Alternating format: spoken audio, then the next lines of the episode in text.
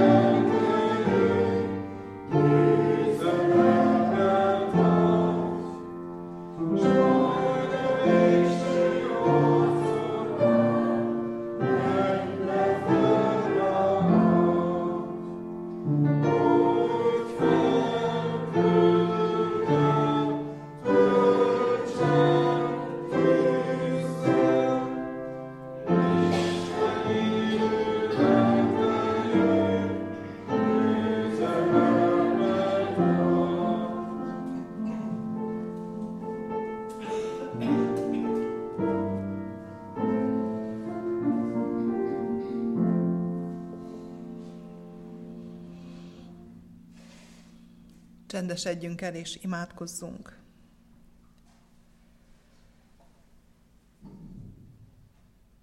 Hívunk téged, teremtő lélek, mert érezzük, tudjuk, hogy a te megszentelő jelenléted nélkül olyan parányi minden gondolatunk, vágyunk, nem érhetnek föl hozzád, nem ismerhetnek meg téged, és nem találjuk meg a te útmutatásod nélkül az utat, a te átformáló erőd nélkül hiába szeretnénk formálódni hozzád.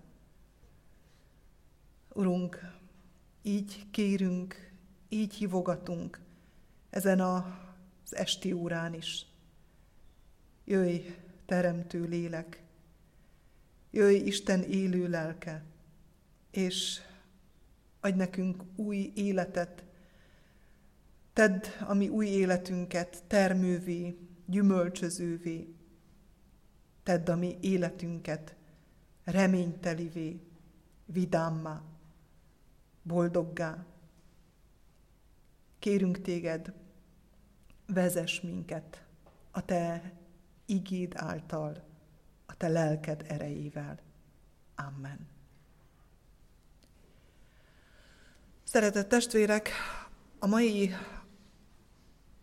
alkalmon az apostoli hitvallásnak a Szentlélek munkájával kapcsolatos rövidke mondat részét szeretném idehozni, amely a bűnök bocsánatáról szól. Ehhez szeretném felolvasni a Heidelbergi KT 56. kérdését és feleletét, valamint János evangéliumából, a harmadik részből a 18. verset. Hallgassuk meg mindezeket. Mit hiszel a bűnök bocsánatáról, kérdezi a KT. Hiszem, hogy Isten Krisztus elégtételéért soha többé meg nem emlékezik sem bűneimről, sem bűnös természetemről, amelyek ellen egész életemben harcolnom kell hanem kegyelméből, Krisztus igazságával megajándékoz engem, hogy soha többé ítéletre ne jussak.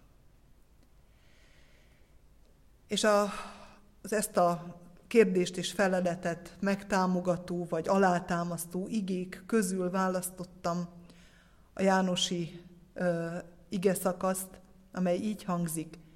Aki hisz ő benne, az nem jut ítéletre. Aki pedig nem hisz, már ítélet alatt van, mert nem hitt az Isten egyszülött fiának nevében. Sok mást is lehetne mondani, ha gyorsan megszámolom, akkor vagy nyolc alátámasztása van, igei alátámasztás ennek a rövid kérdésnek, és én ebből egyet választottam ki, hiszen nem szeretnék kis előadást tartani, hanem szeretném, ha ez a, az alkalom inkább olyan lenne, mint egy, egy átmosó, lélek frissítő, és a lelkünket holnapi alkalomra ráhangoló alkalom, megállás. Hiszem a bűnök bocsánatát. És a Heidelbergi KT az első mondatában azt mondja, hogy hiszem, hogy Isten Krisztus elégtételéért. Soha többé meg nem emlékszik sem bűnömről, sem bűnös természetemről. Tulajdonképpen a bűnök bocsánata Jézushoz kötött. Tudjuk, hogy a bűn elválaszt Istentől, és alkalmatlanná tesz minket arra, hogy Krisztus szeretetét, amelyet Krisztus, az Isten szeretetét, amelyet Krisztuson keresztül érzékelhetünk és tapasztalhatunk meg a leginkább, hogy ezt közelengedjük magunkhoz. Ő volt az, aki úgy szerette ezt a világot, hogy meghalt ezért a világért. Benne úgy szerette Isten az embert, hogy hajlandó volt feláldoznia önmagát. A bűn sokszor tartozásnak lehetne fordítani, ha próbáljuk a leghűségesebb gyökerét megkeresni a szónak, mert tartozást halmozunk fel Isten felé, akkor, amikor nem azt adjuk vissza neki, amit ő ad nekünk. Mit ad nekünk Isten? Életet adott, és mérhetetlen szeretettel viszonyult hozzánk.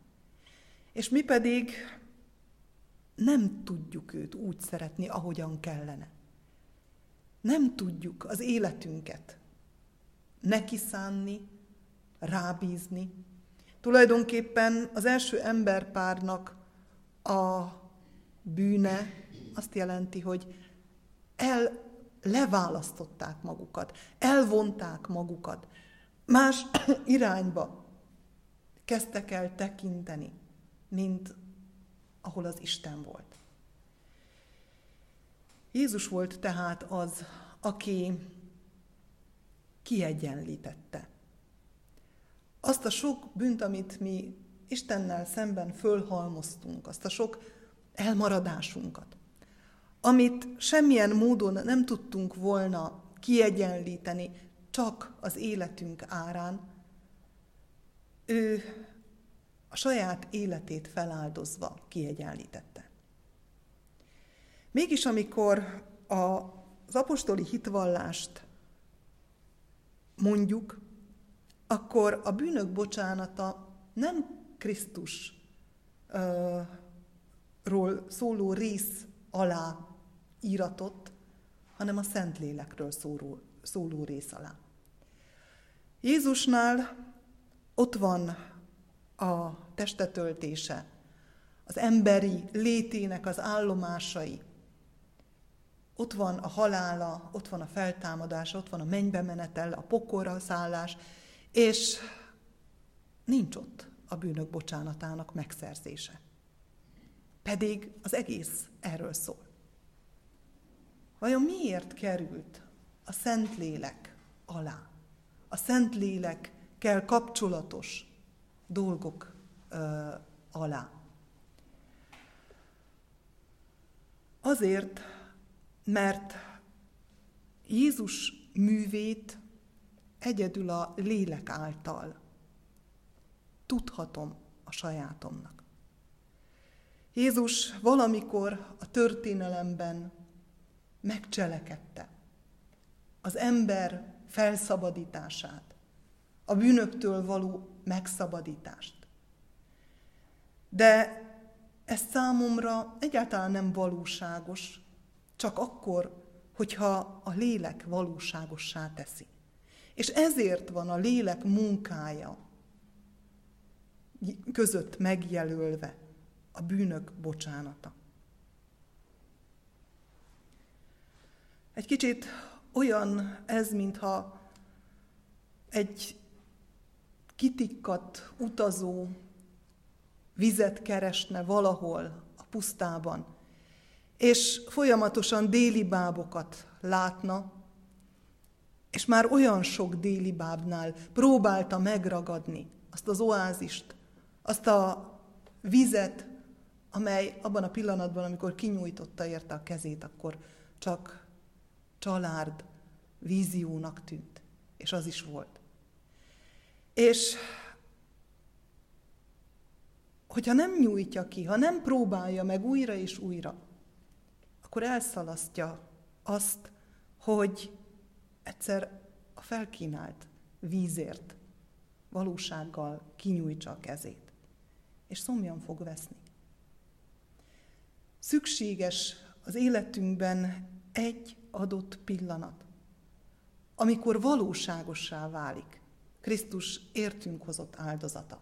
Amikor nem az lesz számomra, amiről mások beszéltek, nem egy vízió, egy déli báb, ami nem hozzám ér el, csak valakinek az élettörténetének a része, hanem addig, ameddig nem lesz valóságosa, ameddig nem az én szomjamat oltja, ameddig nem hozzám jut el, addig csak egy történet, egy elbeszélés. De számomra nem lesz életet adó, az én szomjúságomat nem fogja eloltani. Mi a megbocsájtás? Tulajdonképpen Isten szeretetének a feltartóztathatatlan áradása. És ezt az áradást, ezt az áramlást akadályozza meg a bűn. És a bűn elhárítása, a bűnbocsánat az, ami megengedi, hogy az Isten szeretetét, az Isten kegyelmét magamra vonatkoztassam. Isten oldaláról ez elvégeztetett. Isten elküldte az ő fiát, emberré lett Krisztusban. Azért, hogy elvégezze, értünk, mert annyira szeret és annyira fontosak vagyunk neki. Hiszen egyedül ő az, aki a bűnöket megbocsájthatja. Talán emlékszünk arra a történetre az új szövetségből, amikor Jézushoz elvisznek egy bénát a barátai, és beengedik a tetőt felbontva. És amikor Jézus meglátja ezt az embert, és látja a barátai hitét, akkor azt mondja, hogy megbocsájtattak a te bűneid. És mindenki felháborodik. Főleg a farizeusok, az írástudók. Hogy hát, hogy beszélhet így? Hát csak az Isten bocsájthatja meg a bűnöket. Ki ez az ember? Igen, csak az Isten bocsájthatja meg. És Jézus pont ezért bocsájtja meg. És pont ezért nem azt mondja, hogy kelj fel és járj. Mert ő arra akarja rávilágítani azoknak az embereknek a figyelmét, hogy ő több, mint ember. Ő benne az Isten jelent meg. A hit pedig benne, és mindanban, amit ő cselekedett és ő megszerzett nekünk, az pedig a Szentléleknek a munkája. A Szentlélek munkája nélkül, a Szentlélek bennünk való munkálkodása nélkül nem értjük, mi történik. Volt erről szó tegnap is. A tanítványok sem értették igazán, hogy mi történik Jézussal, hogy mi történik körülöttük, csak akkor, amikor veszik a lelket. Akkor viszont minden a helyére kerül. Akkor minden világos lesz. A Heidelbergi KT válasza mond valami, valami érdekeset. Azt mondja, hogy bűnömről és bűnös természetemről soha többet meg nem emlékezik, és azt is mondja, hogy ez ellen nekem egész életemben harcolnom kell. Hogy lehet az, hogy soha többet meg nem emlékezik, és nekem mégis harcolnom kell? Miért kell harcolnom? A bűnös természet a földi létünknek a részét képezi. Mert mindent áthat az Isten ellenesség ezen a világon. És bár új eget és új földet várunk, mert ígéretünk van arra, hogy Isten megújít mindent, minket, és a környezetünket is. De ez még nem történt meg, bár már Krisztus megváltotta az embert. És a bűnös természet az felfelüti a fejét mindannyiunk életében. Talán úgy lehetne elképzelni, hogy olyan ez, mint egy öntöző árok, olyan a bűnbocsánat, mintha mi egy ilyen öntöző árok lennénk. Megvannak a kereteink, áramlik bennünk az Isten szeretete, mert megbocsájtattak a bűneink. De ha nem gondozzuk ezt az árkot, ha, és ez a szentel való közösség, amiről tegnap beszéltünk, ha ez a szentel való közösség, vagy a szentek közössége nem egy élő valóság, nem egy mindennapi gyakorlat, amikor a szenthez mérem magam, vagy a szentre tekintve látom önmagam, akkor előbb-utóbb úgy járok, mint az az elhanyagolt árok, ami föltelik, ami tele lesz mindenféle hordalékkal, kővel, és eldugul. És azon az árkon keresztül már nem fog áramlani a víz. És egy idő után elszivárog, és nem fog életet adni, és nem fog gyümölcsözővé lenni az a vidék, amit arra volt hivatott, hogy megöntözze. Egész életemben harcolnom kell. Mondhatnám azt is, hogy egész életemben tisztogatnom kell ezt az árkot, ami én magam vagyok. Hogy azokat az akadályokat, amiket az élet, a körülményeink, mi magunk naponként oda teszünk az Isten szeretetének az áramlása, áramlásába, azt, azt meglássuk. És ez a bűnbánat. Ezt jelenti az, hogy, hogy látom, amikor elkövetek valamit, amikor megtörténik valami, lehet, hogy nem szándékosan. De oda sodródnak a kövek, a kavicsok, a sziklák, kinek mi, és milyen hatalmas.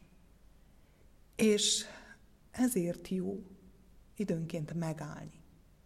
Megállni, és megkérdezni, hogy Uram, mit akarsz, hogy cselekedjem ezekkel? Isten elsődleges célja az, hogy az ő megbocsájtó kegyelme elérkezzen hozzánk a lelkünk legmélyére. És lehet, hogy ennek érdekében időnként ítéletet fogalmaz meg.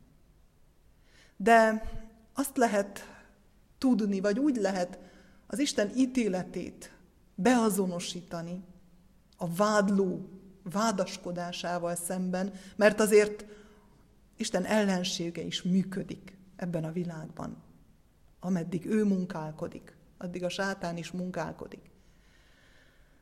Úgy lehet beazonosítani, hogy az Isten ítéletének a célja és a hangneme az a szeretet alapján hallatszik, és a célja az, hogy ez a közösség, a kapcsolat, a szentek közössége folyamatos legyen és megvalósuljon.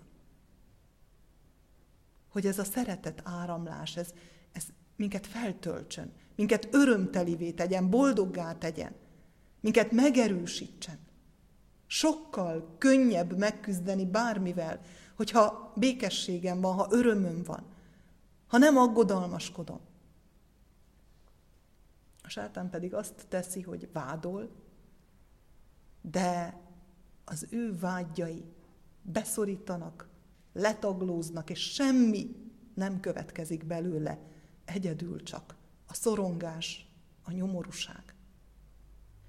És az is megtörténhet, hogy gyönyörű körülményekbe, gyönyörű szavakba burkolózik ez a vádló.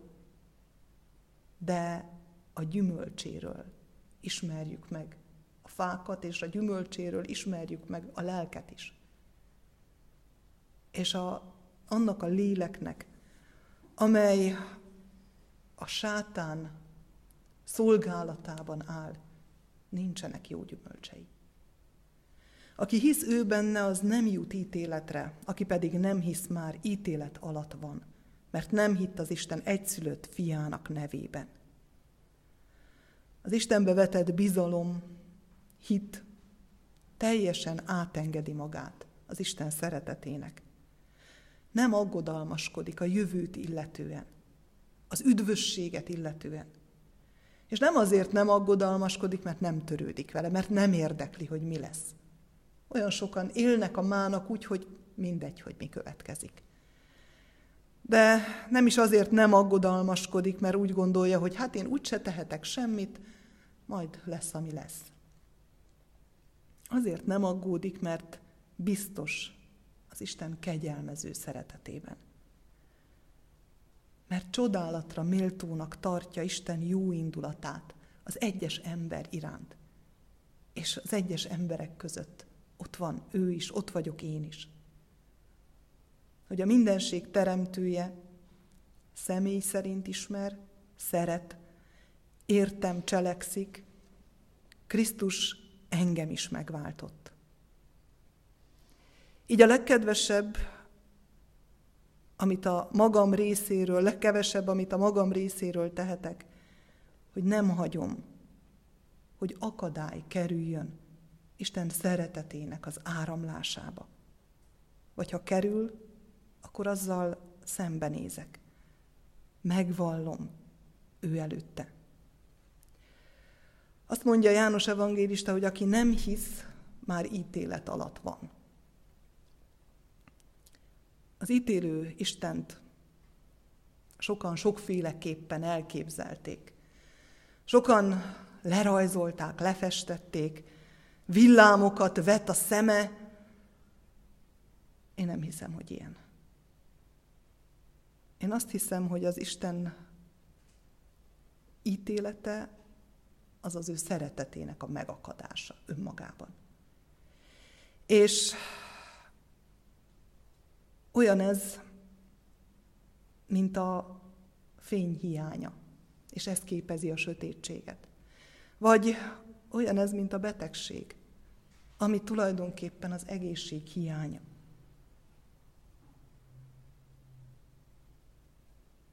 Ma bűnbánati alkalom van. És ha csak annyit ismerünk fel ezen a mai alkalmon, hogy, hogy nagyon fontos, hogy Isten lelke számára akadálymentesítsük magunkat, hogy ő munkálkodhasson bennünk, akkor azt hiszem, hogy hatalmas, nagy dolgot tettünk, vagy nagy dolgot élünk át. Kérdezzük meg csendességünkben, hogy hogyan lát minket Isten. Hogy akadályozott a bizalmunk ő iránta, a hitünk, vagy sem. Hogy hogyan tudjuk akadálymentesíteni a hitünket. Hogy mik azok a bűnök, azok a tartozások, amelyeket föl kell számolnunk, meg kell vallanunk, és nem is tehetünk mást. Nem ledolgozni kell ezeket. Egyszerűen csak elmondani neki. Egyszerűen megengedni, hogy elvegye, hogy elsodorja az ő szeretetével.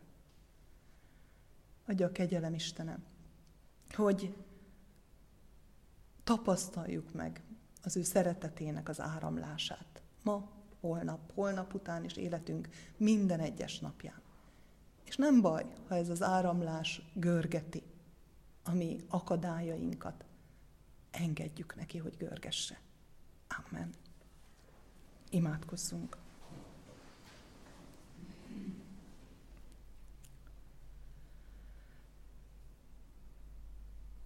Mindenható Úr,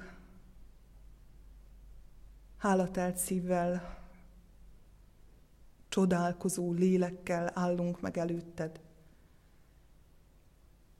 Megköszönjük a Te irántunk való szeretetedet.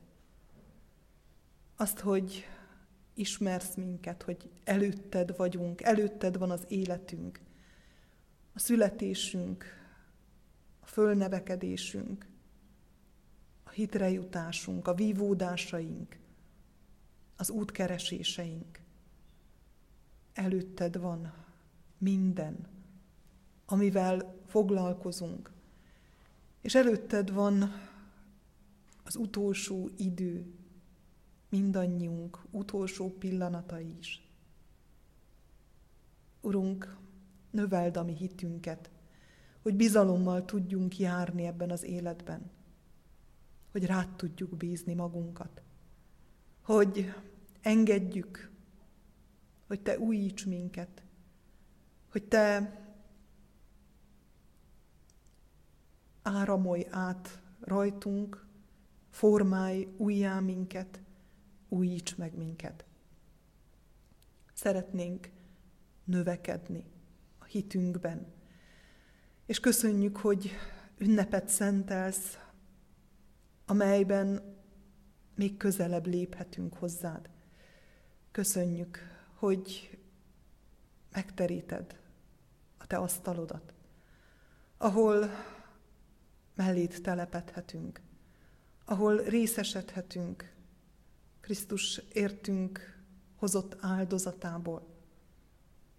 Köszönjük, hogy mindezt növelni kívánod bennünk. Köszönjük, hogy el akarod sodorni a mi bűneinket ezáltal, és új életet akarsz fakasztani bennünk. Imádkozunk ezért az új életért. Imádkozunk ennek az új életnek új és szép gyümölcseiért. Add, hogy valóban tápláló gyümölcsöket teremhessünk szeretteink számára, környezetünk számára, gyülekezetünk számára. hiszen te így akarsz jelen lenni a te gyermekeiden keresztül ebben a világban.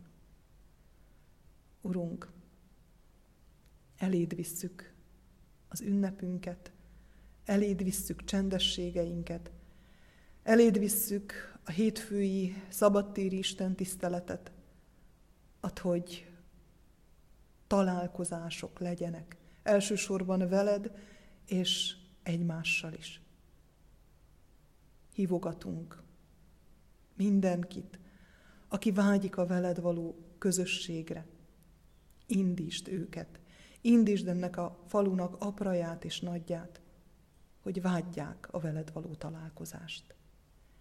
Így kérünk, áld és szenteld meg az előttünk álló időt. Amen. Imádkozzuk együtt a mi úrunktól tanult imádságot. Mi atyánk, ki vagy a mennyekben, szenteltessék meg a te neved. Jöjjön el a te országod, legyen meg a te akaratod, amint a mennyben, úgy a földön is. Minden napi kenyerünket add meg nekünk ma, és bocsásd meg védkeinket, miképpen mi is megbocsátunk az ellenünk védkezőknek. És ne vigy minket kísértésbe, de szabadíts meg a gonosztól, mert tiéd az ország, a hatalom és a dicsőség mind örökké. Amen. Az Úr Jézus Krisztusnak kegyelme, Istennek szeretete és a Szentlélek megtartó és megszentelő közössége legyen és maradjon mindannyiunkkal. Amen. A 794. számú éneket keressük ki, és mind a négy versét énekeljük. 794-es.